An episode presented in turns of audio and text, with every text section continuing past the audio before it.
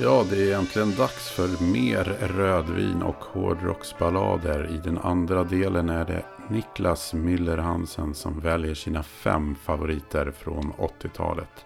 Vi kan utlova en hel del spandex, hårspray och smäktande toner i världsklass. Ja, men då, då ska vi se här. Eh, här kom min uh, femma här nu då. Ja. En monstruös hit.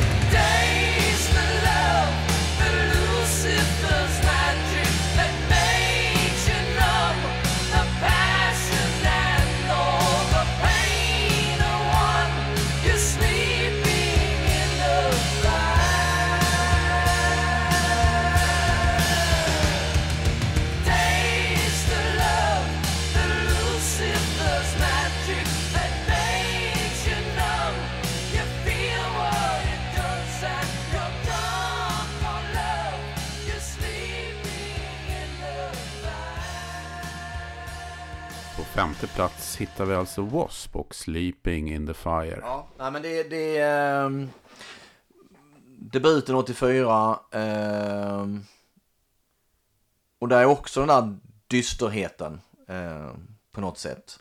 Men, men ändå någon, någon, någon, ändå någon brutalitet. eh, jag vet inte vad det är. Det är någonting. Den är ju så snygg på den här plattan. Ja, För W.A.S.P. Det var ju så, framförallt i Sverige, så otroligt omskrivet när plattan kom. och gud ja. Man, man minns ju det här eh, Barnjournalen-reportaget eh, när det var filmat från eh, Stockholmsgigget. För W.A.S.P. de tycker inte att det räcker att ge den unga publiken, de yngsta är bara ungefär 10 år gamla, musik. De hetsar upp publiken med ett våldsamt uppträdande. Det som skiljer W.A.S.P. från de flesta andra hårdrockgrupper är våldet som de beskriver i texterna och i uppträdandet på scenen. W.A.S.P. piskar upp stämningen. Sångaren skriker och svär åt publiken. Publiken verkar mycket upphetsad och sjunger med i de råa texterna och sträcker upp armarna och gör djävulstecken. The love, the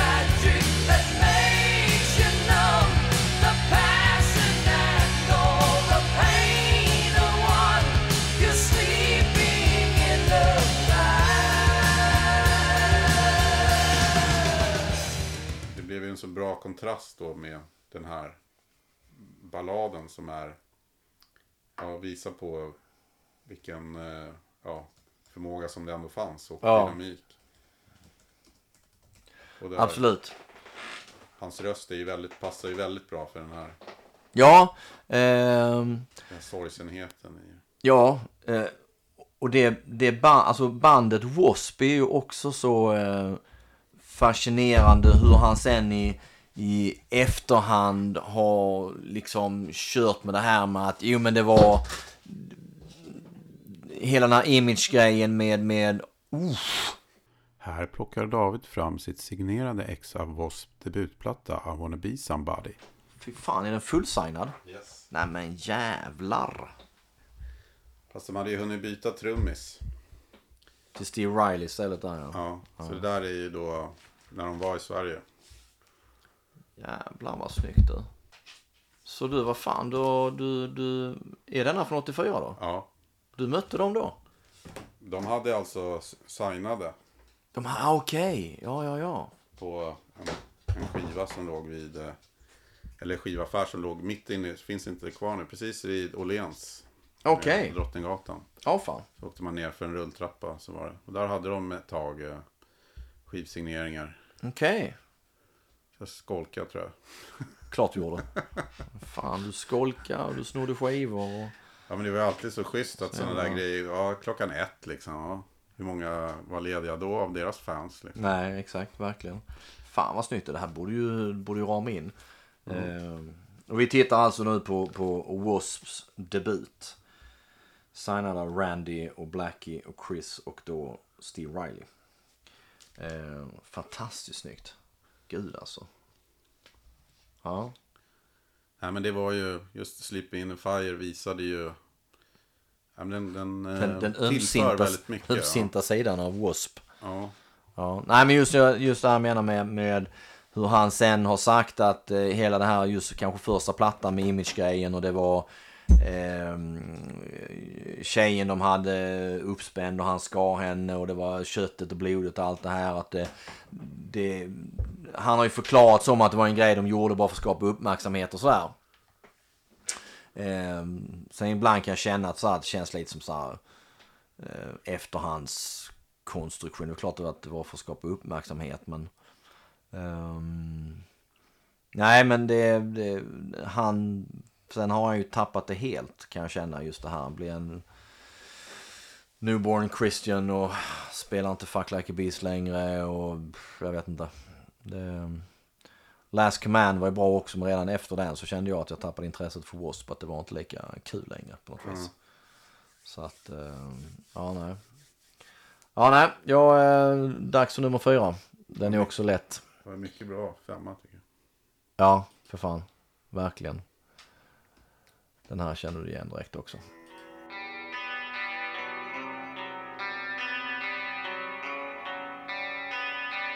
Nummer fyra.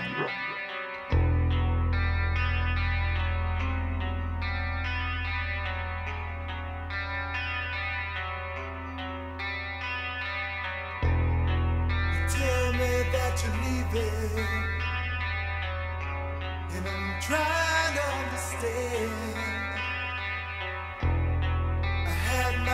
Myself believing I should take it like a man.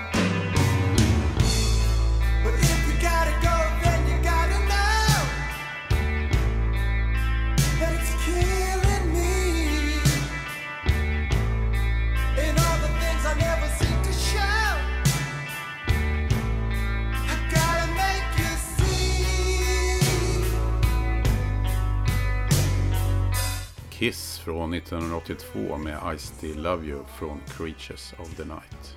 Man tappar liksom inte stilen eller tyngden Nej, från resten av plattan. nej. Ehm, nej, jag tycker den är eh, fantastiskt bra och ehm, en, eh, också en sån här ballad som håller än idag med tanke på att den är från, från 82. Ehm, men där är det mycket också. Men där är det också att hela, hela Creatures of the Night har ju någon svärta och något, något mörker. Och, och det hängde ihop med hela grejen att de skulle tuffa till sig efter fiaskot med The Elder och, eh, och allt det där.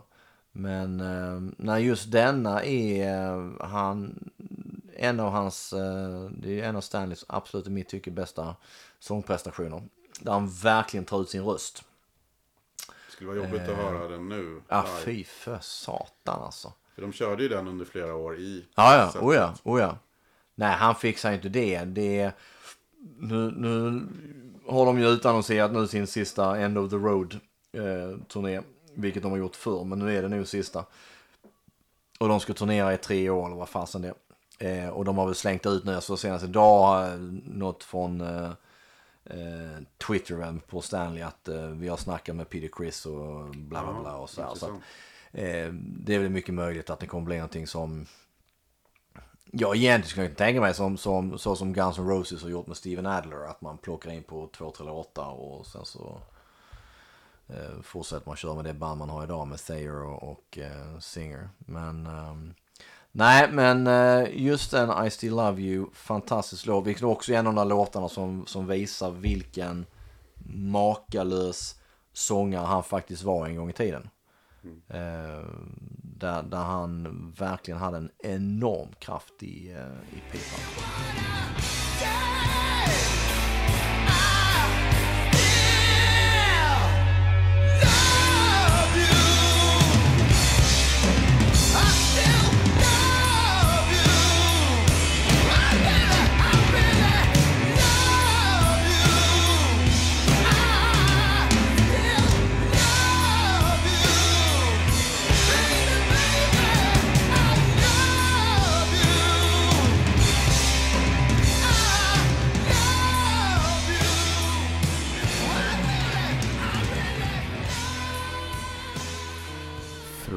I still love you till Still loving you.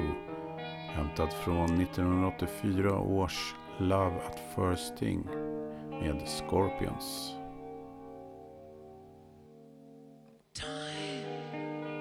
And it's time to win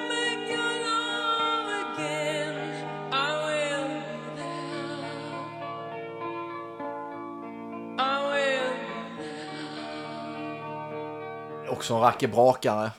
Eh, 1984. Eh, egentligen kring den här tiden också just där med tidigt 80-tal var, var ju när Scorpions var som bäst. Från Och Rock You Like a Hurricane och, och det här och de, de blev ett namn i USA dessutom och, och ehm, ehm, De hade ju redan... Still Loving You var väl den största balladhitten så långt. Sen, Ja. sen kom det ju flera större. Men de hade ju eh, redan innan varit, varit eh, på den typen av Mm. låtar med When the Smoke is going down, Always Somewhere och Ja. Holiday. ja absolut, Holiday. Eh, så att det, det, de är ganska lika faktiskt. Ja, I den, de hade ju ett vinnande koncept där helt klart. oh ja. Eh, Klaus Meine är också eh, jäkligt bra röst på den här tiden när det begav sig. Eh, Han skrev ju texterna också. ja, Och eh, Ru- eh, Rudolf Schenker skrev, vad jag förstod, all musik här. ja, kan ju säkert stämma. Sen är det jäkligt snyggt omslag på, på just plattan Love at first sting. Jag gillar det. Det, som, det tänkte jag faktiskt på, det som är lite ovanligt med den här, som jag sitter och håller i, det Mm. är att det är samma baksida. Ja, Det kan inte vara så jävla vanligt. nej. Utan, Det är eh, Och även här, nej där var den med. Där var den. mycket läder. Ja, De hade en förkärlek för tjejer och bröst får man ju säga.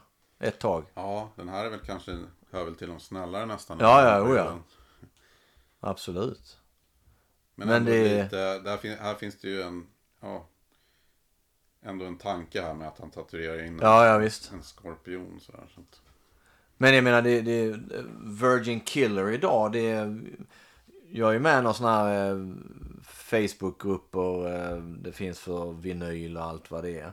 Då har det ju blivit att plattan Virgin Killer med den här unga, unga mm, får man säga att hon är förpubertal eller vad hon nu är den här flickan. eh, Den eh, eh, lägger ju folk inte upp och den har dessutom plockats bort ur grupper där man liksom ja.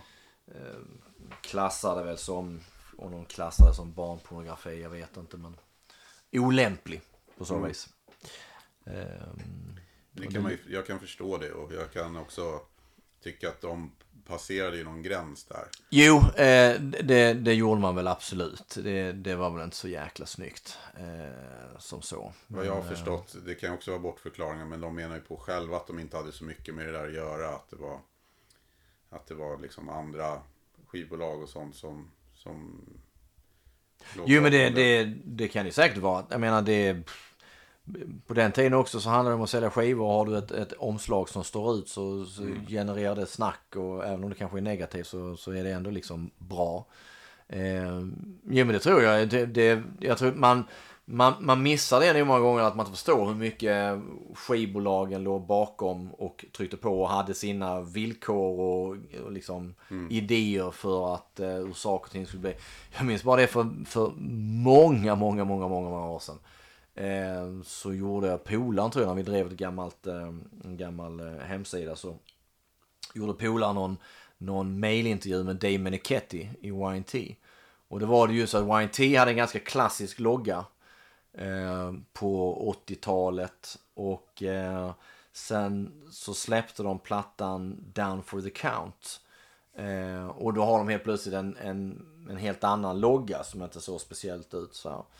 Eh, men då frågade jag om det och då, då sa Damon Nikette att det var ju helt och hållet skivbolaget som, som låg bakom att det skulle vara någon förändring och det skulle liksom, eh, inte vet fan vet jag, sälja mer plattor och de tänkte. Så att det, Men det är klart med Scorpion så hela 70-talet och upp en bit in på 80-talet så är det ju eh, anmärkningsvärda omslag. oh ja! Ofta med sexuella anslag. Ja, ja, ja. Så att det, det, jag vet inte, det låter lite konstigt. Det låter lite som en efterkonstruktion att det bara skulle ha varit skivbolaget som varje gång styrde in på den grejen. Men Ja, nej visst. ofta, Självfallet. ofta har de ju annorlunda omslag i. Fick de göra andra oms, omslag till, till USA och sånt där. Absolut, visst, eh, visst är det så.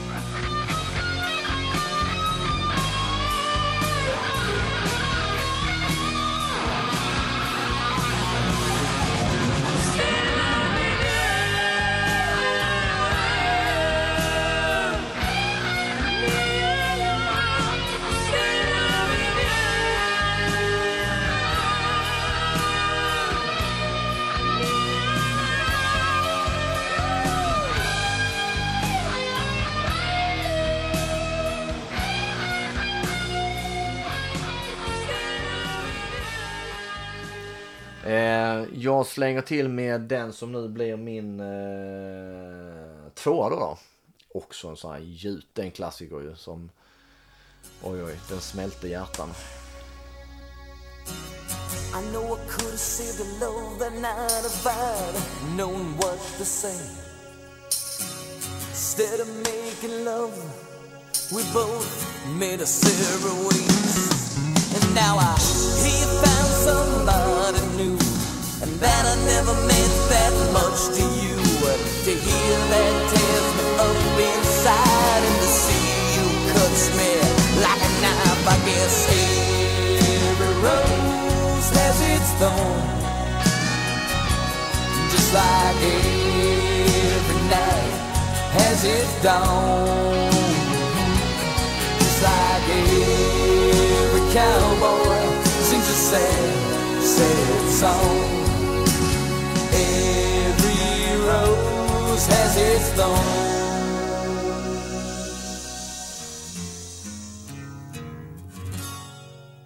Den är väl kanske i mitt tycke långt ifrån eh, Poisons bästa låt. Men det var ju också en sån här enorm hit.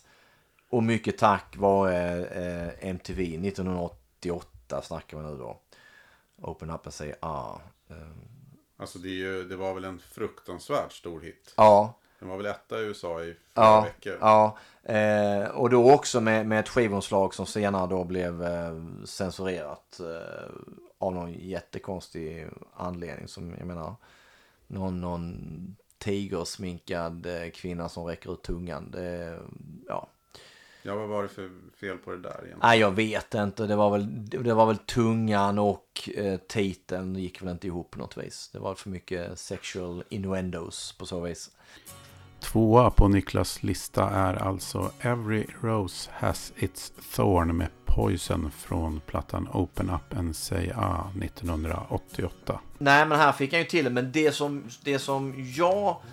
Eh, jag var ju en sucker för Poison. Jag föll pladask när första plattan kom. Köpte den på Shave City i Helsingborg.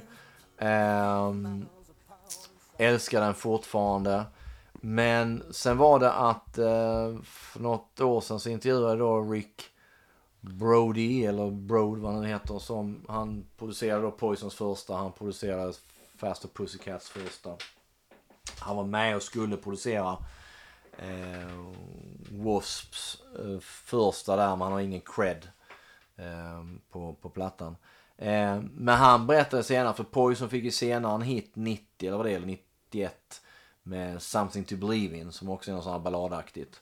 Eh, och han hävdar ju att det var ju en låt som eh, eh Poison helt hade snott från, eh, nu glömmer jag hans namn, men han var en sån här tonårsidol i USA som sen råkade ut för någon eh, tragisk bilolycka eller någonting. Och så skrevs det någon låt, mm, om det var som en hyllning till honom, vad fasen det var. Men att Something to Believe in, jag minns det, eh, var någonting som Poison liksom då snodde rakt av. Och att man eh, eh, gjorde upp, så att säga, utanför med, med pengar och liknande. Vilket de sen, senare då, de gjorde det också med, med eh, Easy Action. Ja, just det. We Go Rockin'. Exakt. Eh, Som vilket, de om till I Want Action. Ja. Exakt. Man, man undrar ju verkligen då, har, har Brett Michaels skrivit Every Rose Has Its Thorn själv eller liksom är det också något sånt där som är snott och så har man gjort upp utanför och, och med lite pengar och sådär. Ehm, men men en, en jävligt bra låt. Ehm, jag gillar den än idag. Den är lite kanske sådär på gränsen till uh, smetig. Men ehm, Ja, de lyckas väl balansera det. Det är rätt mycket akustisk gitarr. Ja. Det, blir, det tar inte över med stråkar eller nej, sånt där. nej.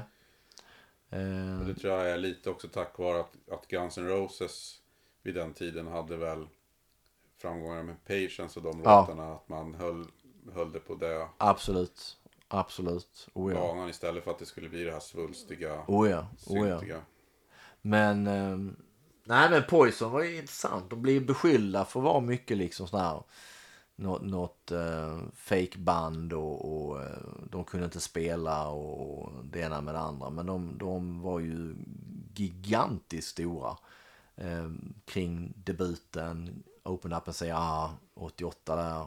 Eh, där de även hade hit med Nothing But A Good Time och, och sådär. Så att eh, nej, det, det, det finns ju en eh, rätt bra den här VH1 gjorde ju de här Behind the Music dokumentärerna. Poison är med där. Den är rätt, rätt kul att titta på. Också så här hyfsat dysfunktionellt band. Där man eh, slogs på scen och, och allt. Men eh, ja, nej. Lite kul. Eh, nej men in på min eh, sista som också givetvis du känner igen är en sån klassiker så det var sjunger om det. Min nummer uno.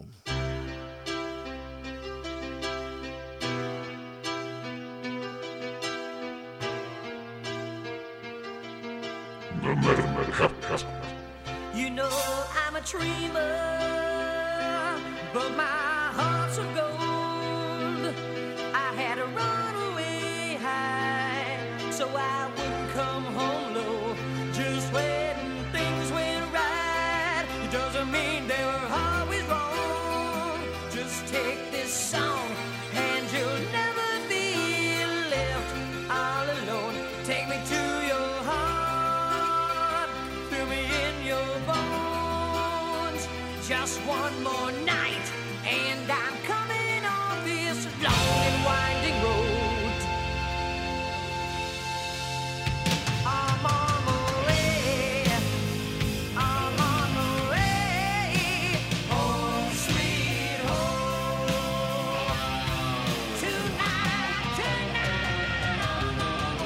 Niklas etta blir alltså Home Sweet Home med Mötley Crüe från 1985 års Theater of Pain. Fan min snill alltså. Han har aldrig sjungit så bra som han gör där. Nej, det, jag, jag har hört att den där fanns redan tidigare, alltså typ när de gjorde Shout at the Devil. Ja, vi pratade om det just det i shout-avsnittet. Ja, just Även det. om den stämmer, men de, då tyckte de inte att den passade Nej, i omgivningen då. nej.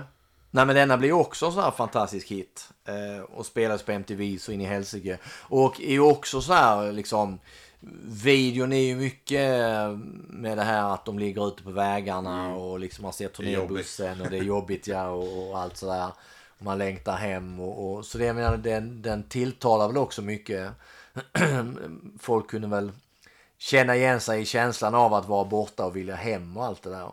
Det passade Eh. ju bra då med, med texten och så. Absolut. Men också, jag också att videon då som blev, spelades enormt mycket under Ja. en period där. Det var ju den första den här med det här slow motion bilderna. Ja, men det kan, kan vara just det. Ja, ja, ja. Enormt vanligt. i Just det. Bland annat Every Rose Has Its Thorn. Just det. Just det, just det. det Ja, nej men den uh, Theater of Pain som kanske inte är deras bästa platta. Ehm, och om man tänker just att den kommer efter Shattered Devil som har ett helt annat sound. Men, men man ser ju, här ser man ju också på detta. Här är ju då Mötley Crüe i sitt som mest eh, glammiga eh, jag vet inte, kläder, smink, alltihopa. Man, man går ju all in. Ja. Och, och det här androgyna på något vis, just om man tittar på Vince Neil på baksidan av Theory of Pain och ja. eh, sådär. Så att eh, det, det, ehm, Men det var väl precis vad de behövde där med Homes, Home Sweet Home. oh ja. För det var en, ga- Theater of Pain var en ganska svag platta. Ja, Eh, bandet var ju naturligtvis mer eller mindre, ja, det, med tanke på Vincent Nils, eller liksom han hade kört ihjäl Russell där, Ja. så det var väl oklart om det överhuvudtaget skulle liksom hålla ihop. exakt. Men så kom det lyftet med Home Sweet Home och så plötsligt blev det ett av de här allra största MTV-banden. Ja, Och sålde ju då gigantiska mängder skivor. ja. Ehm, Precis som Poison då med Every oh ja, oh ja. Men det är, den här imagen fascinerar ju än idag. Det gick ju väldigt snabbt där i tidsmässigt. Man ser från att ha det här evil metal bandet då som flörtade Verkligen. något enormt med ok- ockultism. Ja. Och på något sätt gjorde det ganska snyggt. Oh ja. Det blev liksom inget pajas Nej, nej, nej, oh, nej det, absolut utan inte. På något sätt klarade de det. Och sen bara några månader efter den sista turnésvängen Ja. ja. Så kommer de ut och ser ut som liksom eh, Cheap Trick. Ja, exakt. Väldigt mycket Hanoi Rocks. Med tanke på att han hade kört Jan Russell. Ja, och Eh. my- mycket Hanoi Rocks fast stylat. Hanoi Rocks Verkligen. var ju lite Oh ja. mer så här Oh ja. eh, brokigt och lite second hand fynd och så här. Ja, jo, nej visst. Det, det här är ju... ehm, nej, nej men just återigen ehm, den eran är ju så fascinerande när det blev det här eh, när det blev det här androgyna modet bland banden och det var spandex och det var glittrigt och och, och eh, ibland nästan när man såg foton så, så blev man lite osäker på om det kom något sånt nytt band. Och det var stort hår och sminkat så fan man blev nästan lite osäker på om det var, är det, är det killar eller är det tjejer liksom. Det... Mm. Och ändå så förstod man att det gick hem något enormt hos tjejer. Vilket också är fascinerande. Nästan ju mer smink och ju mer uppuffat hår desto, desto populärare blev det på något vis. Och sen blev väl balladerna kanske en inkörsport för dem. Ja, Men sen så tror jag väl att de, jag menar, det var ju många band där som, som var så pass stora. Eh, Def Leppard och sådana som Oh ja. det var ganska lätt för även dem att ta till sig så. Om man ser till den publik som då inte Ja. var en genuin hårdrockspublik. Ja. Det fanns ju sådana tjejer också. Men Ja, ja, ja. De var Oh ganska få. Men de här som upptäckte banden genom MTV och så. ja, Så eh, det är klart att en del av materialet gick väl lite, i, ja, blev kanske lite väl stora kontraster då om man ser Mötley Crues äldre låtar och det här. Absolut. För många. Men, absolut, absolut.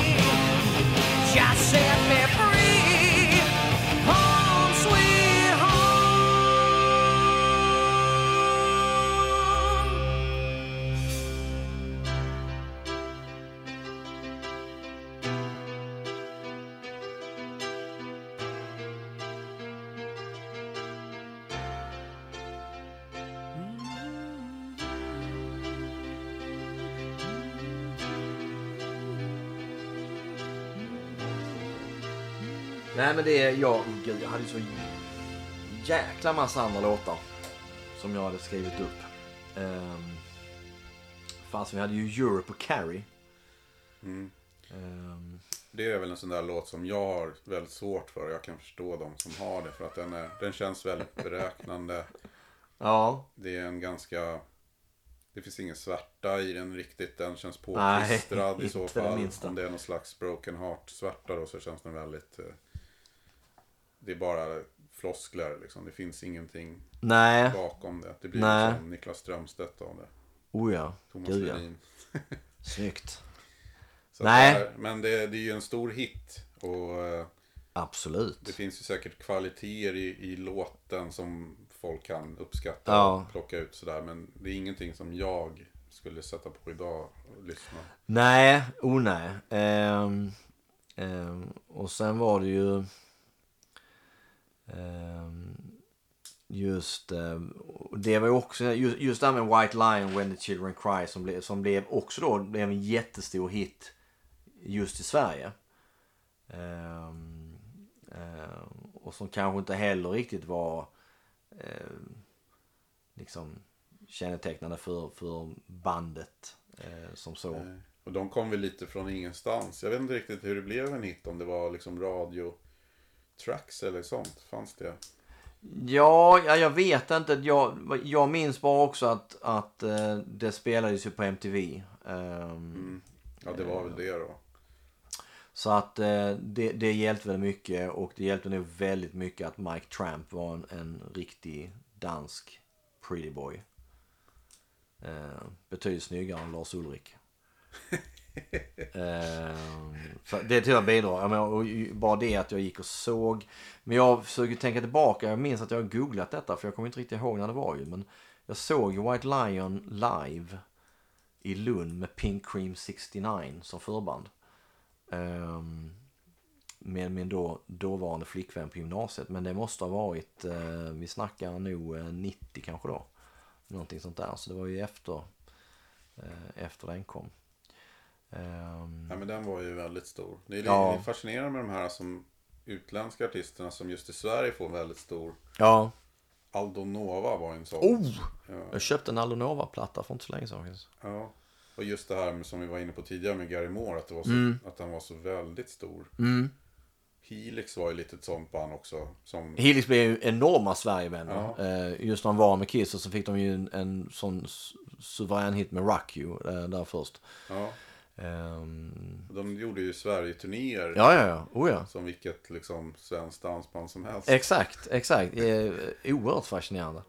Ehm, nej, men vad, vad har vi mer som vi inte har nämnt? Eh, Alone med Heart 1987. Om man ska snacka powerballader så känns ju den som den Verkligen, verkligen. instruktionsboken på Ja. något sätt. Utan tvekan. Ehm, de är ju numera, eh, har ju varit ovänner nu de senaste Systrarna. Systrarna Wilson. Ja, Efter att- sångerska och gitarrist. Ja, efter att eh, Ann Wilsons man tror jag slog till eller skällde ut Nancy Wilsons tonårsson backstage vad fan det var.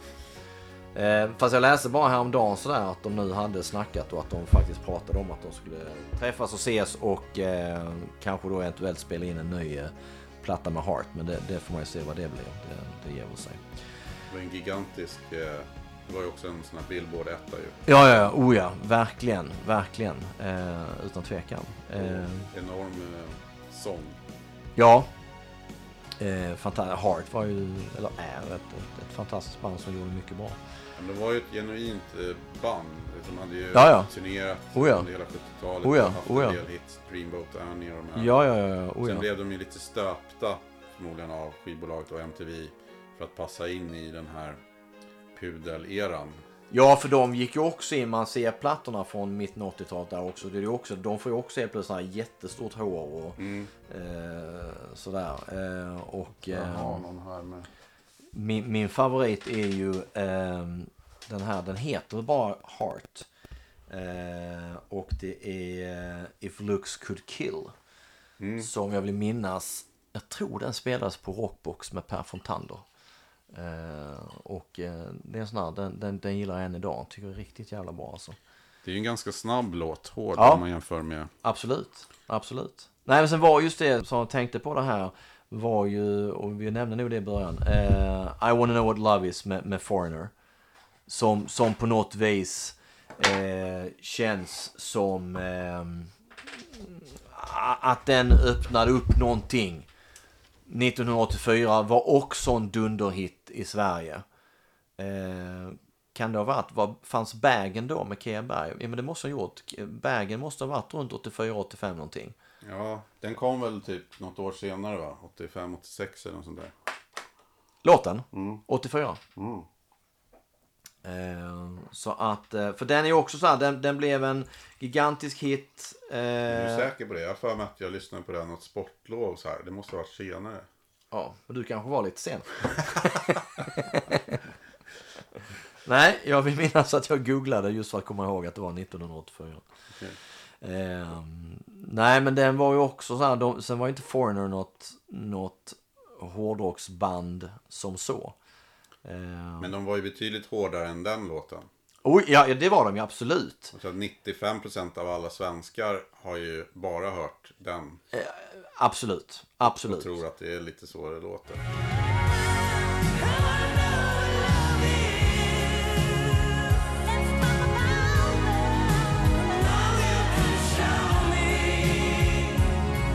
Ja. Vilket också är där just det att det, det, blir liksom, det blir felvisande. Och den låten också känns ju också på något vis lite så här som du nämnt innan. Lite konstruerad för att, eh, ja men nu jävlar ska vi få till en, eh, en listetta. Och Foreigner i sig som band, vill jag väl minnas som så, var inte så jäkla heta eh, runt den tiden. Eh, men blev liksom en, en, en megagrej. Um, Eh, Love Walks In från eh, 50, 5150 med, med Van Halen. Eh, producerad av Mick Jones från Foreigner. Snygg eh, koppling där. Eh, intervjuade Mick Jones för några år sedan på Sweden Rock. Eh, där han berättade också att under inspelningen låste ju då, det kan jag också ha nämnt innan, men eh, den, den assisterade producenten, det var ljudtekniker, låste ju in sig med alla tejper i studion och hotade att bränna upp allt. Av någon anledning. jag vet inte vad det var. Om det var en lönefråga eller vad fan det var. Ehm, Cold Turkey kanske. Exakt. Eh, Damn Yankees kom ju sen, men de kom väl typ, deras första platta kom väl kanske 90 och så här. De hade ju High Enough. Mm. Den vet jag var med på någon av de här Power Ballads. Ja, och Come Again. Ah, yeah, no. Exakt. Eh, Skid Row med sin debut, eh, I Remember You, 18 in Life, var ju också sån här Mm. dunderhittar eh, som blev väl missvisande för resten av skivan. Eh, Återigen, man får säga så, men då att den, den kvinnliga eh, delen eh, följer för det. Hjälpte nog att Sebastian Bach såg bra ut. Lång och ståtlig. Eh, men med ju två låtar som är ganska missvisande för resten av plattan som är ganska tung och... och eh, Mm. Han gör ju eh, onekligen en bra sånginsats där. Nej, sjöng som en gud på den tiden. Just Verkligen. I, rem I remember you på karaoke tror jag är rätt svår alltså. Du vet när det går upp och ner i Ja, slutet ja där. visst. Visst, absolut. Uh, Kicks Don't Close Your Eyes. Uh, från Blow My Fuse som firar eh, 30 år i år. Som dessutom kommer som en sån här deluxe-utgåva nu. Känns som ett sånt där band som aldrig riktigt eh, var, blev någonting i Europa va? Nej, och då, jag tror inte de egentligen blev någonting i USA egentligen heller. Eh, men Ki- Kicks för mig är, Kicks är för mig som Black and Blue, Autograph. Eh, docken egentligen i viss mån också, för Docken kom ju inte upp eh, på den nivå som Mötley Crüe och Rat gjorde kanske när man tänker i USA. Att de spelade själva sådana stora hallar. Um, sen, sen hade de ju liksom framgång och så, men de, de blev aldrig sålde ju riktigt mycket stora. skivor, dock. Jo, visst. Absolut. Gillar du dockorna eller? Välkomna. Du häng på mig, jag fixar in det. Och jag nämnde Flapper tidigare. De hade ju med, med Love Bites och Hysteria och... Bring och on the Heartbreak och Oh, absolut. från dem tidigare. Absolut, absolut. Ehm, och på den tiden var ju, var ju liksom Def Leppard ett intressant och vitalt band. Ehm, sen Jag så- tänkte på det för att när vi gjorde 92 avsnitten så en av de skivorna som vi glömde bort helt det var ju faktiskt att Def Leppard släppte Adrenalize. Just det. det året. Och det gick, gick mig helt förbi. Och det är också, eh, eller vi pratade i alla fall inte om den. Ja, det är möjligt. skivan. Det är galet. Jag tror inte det. Men den var ju en skiva som jag inte lyssnade på många minuter mer än Nej, nej, men, nej, nej, men det kan jag hålla med. Och det är lite Eh, märkligt för att jag, alltså jag var verkligen ett Def Leppard-fan Jag med. efter Pyromania. Jag med. Oh ja. Jag tyckte ju otroligt bra om Pyromania. Oh ja. Spelade den Absolut. enormt många gånger. Ja. Och när eh, på Monster of Rock 86 såg jag ju dem då. De spelade först före eh, Ozzy och Scorpions. Just det. Det var ju precis, precis första vändan med eh, Rick Allen efter olyckan med armen. Just det. Och då var Fan, ju... du, du har ju sett alla de coola grejerna. Ja, fast jag såg ju inte 84. Nej, men vad fan du liksom ändå. Så att det, 86 känns lite i skymundan av 84. Ja. Men eh, då var ju nästan Def Leppard det jag såg fram mest mot. Men sen bara på några år så svalnade det något enormt. Då var ju ändå eh, Hysteria då som kom emellan som var, tog så många år innan den Ja. var klar. Ja. Men på något sätt så så lite som det har varit med många av dina band att man följer dem ett tag sen tappar helt Ja, absolut. Nej, men jag, jag håller helt med dig på, på Def Leppard. Jag var också stort Def Leppard-fan och, och gillar Def Leppard fram till och med Hysteria som jag också tycker är fenomenal. Men Adrenalize så, nej då, då bör de tappa, någon, tappa någonting och, och ehm, jag vet inte. Det, det är Men ganska... den första låten, Let's Get Rocked, som kom. Det kändes så här fånigt liksom. Och en skitmesig, någon sån här halvt dataanimerad Ja. video till och fan det var. Det finns en bra låt i den här White Lightning som är då någon sån här tribute till, Mm. till Steve Clark. Eh, den gillar jag än idag, tycker jag är enormt bra om. Eh, nej men den tappar mycket. Men, men den är ju sån här platta som eh, eh, säkert, man glömmer allt man har nämnt innan men eh, på vinyl idag betingar den ganska bra med pengar för den kom väl precis där i skedet Ja.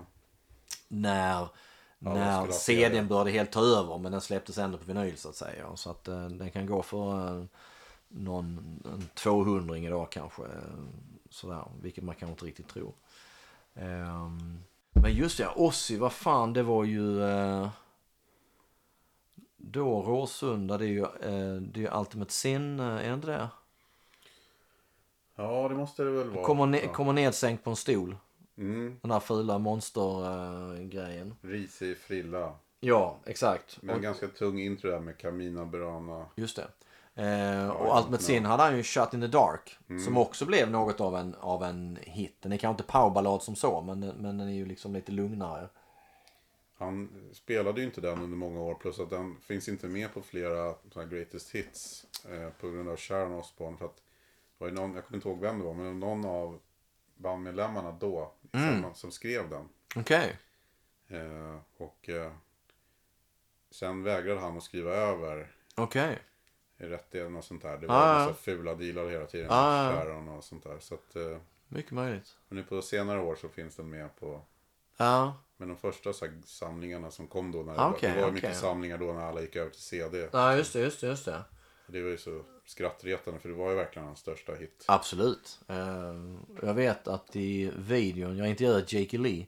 Och eh, då berättar vi jag inte visste. Men, i videon, videon börjar ju med några tjejer som kommer någon bil och hämtar upp någon kille tror jag.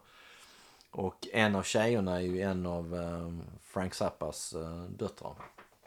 Hon som heter Moon eh, Zappa eller vad, vad fan det är för någonting. Eh, väldigt kul. Eh, ja, nej.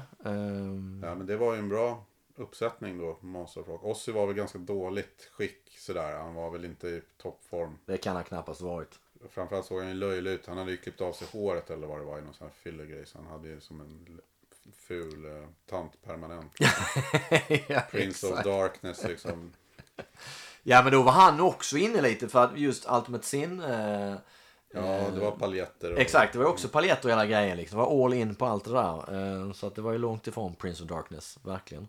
Men Scorpions var ju väldigt starka då. Ja. De slutade ju. De Och då var de ju- i Sverige som fasen. Ja, och då var de ju också förbannat stora i USA. Ja. Eh, enormt stora. Jag tror att det var väl efter Worldwide Live. Ja, det är det. För, för den World Wide Live kom väl upp till fyra tror jag. Men jag tror inte de hade hunnit släppa någon mer skiva. Nej, det är mycket möjligt. Eh, det är mycket möjligt. Sen Eh, kom ju den där Savage Amusement. Just det. Men jag tror den kom efter. Ja, kan det de stämma. kör- Så det var egentligen Wo- World Wide Live-sättet på något sätt nästan. Ja. De hade vänat lite grann. Så de, Ja. var ju, de var ju väldigt inkörda och Oh ja. Oh ja. stora. Verkligen. Eh, Det var synd för det var ju den sista riktiga kan man väl säga. Monster of Rock-upplagan som kom. ja. Det var någon version sen med Queen och Gary Moore. Men var inte då Treat lirade där? Fan. Jo. Ja. Men det, jag tror inte att det var riktigt Nej, stämmer nog. stämmer nog. Rock-grej. Sen det var någon i Globen också i början på 90-talet med Whitesnake. Ah. Choir Boys. Ja, ja, ja, ja, ja, inte ja. Poison. Kan det ju ha varit. Kan det ju ha varit. Just det. Just det. Men i övrigt så var det inte. Nej. Ehm, Jag vet inte varför. nej, jag vet inte. Um, Whitesnake hade ju också den här med 87-plattan Is This Love. Mm.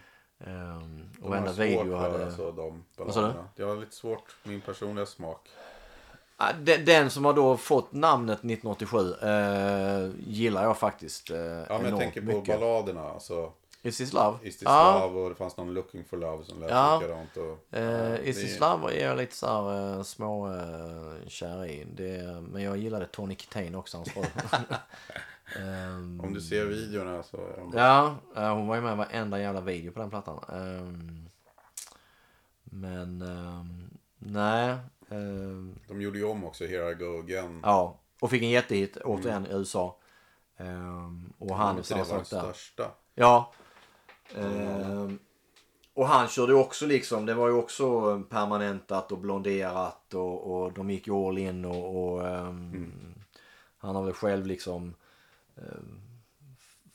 pratat om hur, hur, hur löjligt eh, den tiden blev på så vis att eh, han har sagt något så här att ju, eh, ju större hans hår blev desto fler skivor sålde de och det ligger väl en del i det.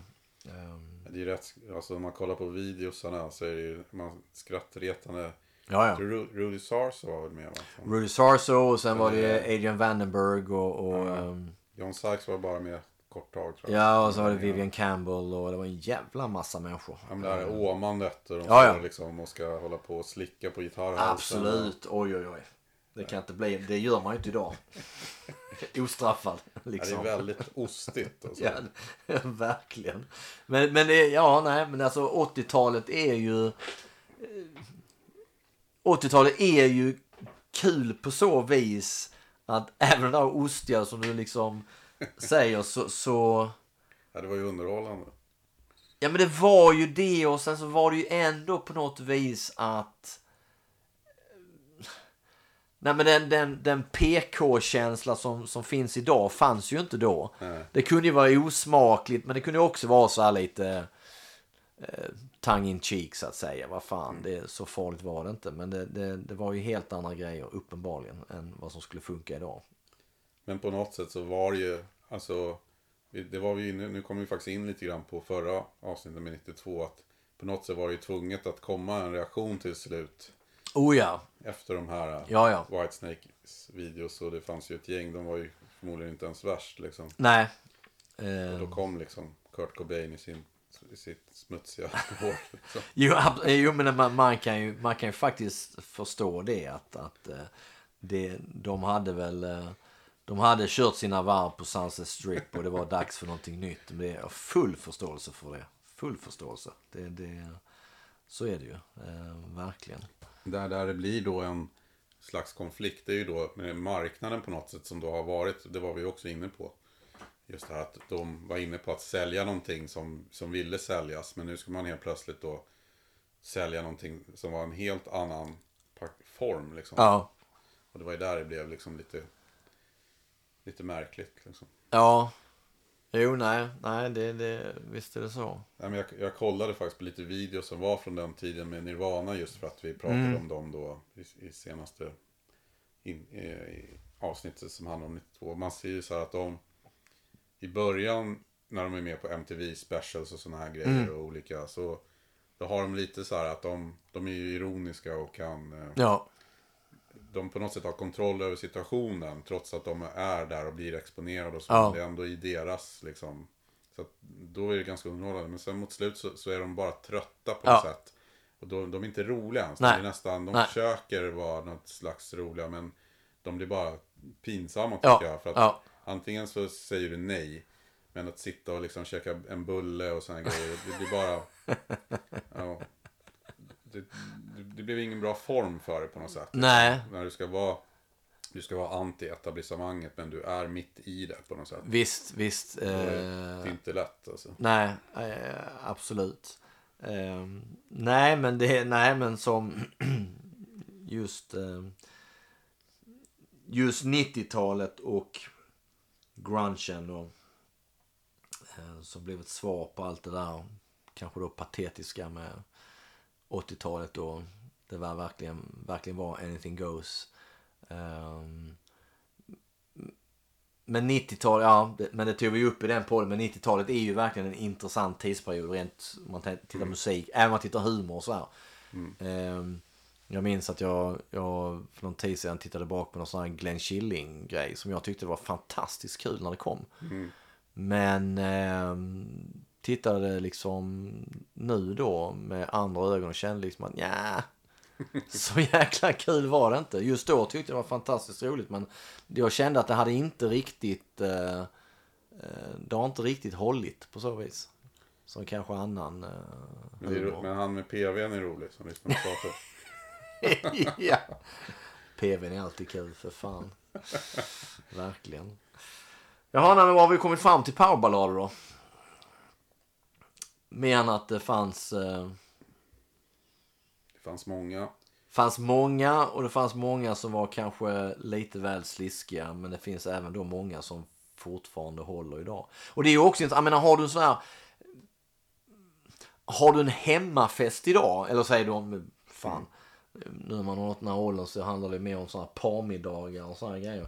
Men, eh, men kommer någon liksom, av de här låtarna på Ja. så är det ju ändå att de flesta de flesta är ju liksom så här, de flesta blir nostalgiska, även om de kanske inte tycker låten är, är så jättefantastisk så blir det nostalgikänslan och, och sådär och, och, eh, och folk uppskattar det. Och det. Och det brukar vara sådär, det, det kan vara sådana låtar som verkligen kan få igång en fest också. Att, att, Och man ser också att när det finns någonting genuint i det så lyckades även de banden som i övrigt kanske var ganska klyschiga ja, att få till det. ja, Om du tar en, en låt som Home Sweet Home så den hade förmodligen några hår på, eller år Mm. Ja. på nacken. ja, Och det känns ändå som en genuin text som inte skrevs för att det här kan bli en MTV-succé. Liksom. Och Nej, visst. Every Rose Has Its Thorn klarar sig också oh ja, på något sätt. För att det är en, det är en gedigen låt. Ja. Liksom. Det är ett, man kan förstå att den på något sätt så hålls den tillbaka så pass mycket så att det inte blev det här överdrivna. visst, visst, visst. Det, som, det, det kom ju sen, säkert, eller det gjorde ju det. Jag menar Mötley Crüe kom med enormt risiga ballader efter det där. Det finns en på Dr. Feelgood tror jag, finns det en låt som heter Time for Change som är i mitt tycke ganska alltså usel. Just det. Någonting om att äh, vi måste hålla varandras händer och liksom. Absolut, och, och ja, ja, för fan. Det var Eh, väldigt mycket sånt ett tag. Att det oh ja. skulle vara så här, we all join hands och Ja, ja, ja, ja, gud, rädda världen. ja. Eh, jo, men visst. Och då, Eh, då funkar det inte för, för många tror jag. Nej, nej, nej, men visst, nej, men det, det, det kan ju inte bli liksom överslag totalt till det, då, det, det patetiska. Som bara blir ytligt och inte liksom tilltalar alls på, på någon nivå. Ehm, och det, Olsson det gjorde väl flera försök. absolut. För Every Rose Has som du var inne på, Something to Believe in. Ja, ja, ja. Oh, ja. Nej, men jag tror, hade man, hade man, jag tror det blev så också. Hade du en gång haft eh, en framgång med en ballad så blev det på något vis ett recept som du körde med. Att då, då fanns alltid den möjligheten att eh, släppa en ny ballad. Eh, hur jäkla mesig och patetisk den än var. Men också den just, just ballad. Men det är också så här vad som funkar och vad som inte funkar. Det är, Scorpions som jag nämnt se- tidigare, deras, deras Wind of Change. För mig är det, alltså det, är- det, är en fruktansvärd låt tycker jag. För mig. Alltså jag, jag tycker den är så vedervärdig. Men det är ju en låt som verkligen går hem hos, om man nu får säga det, Svenne Bananfolk. Ja. Alltså Stendig, de tycker den är skitbra. Och det, den tar ju upp, den, den är ju mer seriös, det är, muren faller och hela den grejen och allt det där. Men eh, ja, alltså det är ju just vis, alltså att vissla i låtar är ju också fan rent horribelt. Det är få låtar då det funkar i liksom. Eh, Patience. Ja, eh, men just Win a Change är... Eh, nej, jag tycker den är... Den är horribel. Den, den ger mig samma känslor som eh, den franske bagaren på TV4. jag vet inte varför, men det är någonting. Jag vet inte vad det är. Det, det, det, det funkar liksom inte. Så det är din värsta ballad kan man säga. Ja men det är det nog. Men just för att den var ju också så här superhit. Den, den har ett ämne som, som då var aktuellt och, och, och liksom den, den liksom handlar väl om liksom frihet och, och såna här grejer. Men jag tycker den är vedervärdig. Riktigt, riktigt, riktigt usel. Ja, det kan jag förstå. Men det var ju många som kom. Det var, kanske var den då som var eh, den första ska jag säga. Men det var väldigt mycket sådana här fr- freds... Ja, runt den tiden om man tänker när, när kanske då muren föll och Sovjet föll och, och Öst och Västtyskland och allt detta så det är klart det är, det är ju ett tacksamt ämne att skriva om. Det, det går ju fan alltid hem och, och liksom trycka på den knappen. Eh, men eh, nej, det, det är så jäkla bra är det inte. Det kan jag inte påstå. Fan alltså. Nej, men det är det jag menar. Om det, om det bara finns någonting som känns som inte känns konstruerat så funkar det. Även om det blir liksom stora MTV-hits och Absolut. Absolut. än idag. Jaha. 1.45 om eh, powerballader. Jag tycker vi har fått med det mesta va? Du, vi har, vi har täckt jävligt mycket. Det måste jag säga. Har inte pratat om Ossis ballader. Han har ju faktiskt gjort en hel del bra grejer. Mamma I'm coming home. Ja, Goodbye to Romance och You're No Different to Me. Och han har faktiskt alltid varit en liten balladmästare. Sådär. Ja, det är så jävla intressant för det, det, det minns jag att jag såg en intervju för inte så länge sedan. Det var en gammal intervju med någon sån här YouTube-klipp. Just det där att eh, det var väl någon som frågade hur skriver du låtar? Så här, men han sitter ju bara och nynnar grejer. Han kan ju inte spela något instrument. Han spelar ju inte gitarr eller piano eller någonting. Nej. Så att han får någon melodi och så nynnar han den och så får liksom då resten av bandet eh, försöka plocka ut det på något vis. Det är ju det är lite fascinerande. Nej, men eh, det är väl powerballaden i, i, i all sin helhet, Mm. tycker jag. Eh, med kanske fokus på 80-talet. Ja. Så får vi se. Det, det blir fan två delar det här också. ja. det är ofrånkomligt. Men det är ju bra. Ja, absolut. Absolut. Ja, Vi får tacka för uppmärksamheten. Ja. Så här långt. tack som fan. Och vi, eh, vi återkommer. Det gör vi.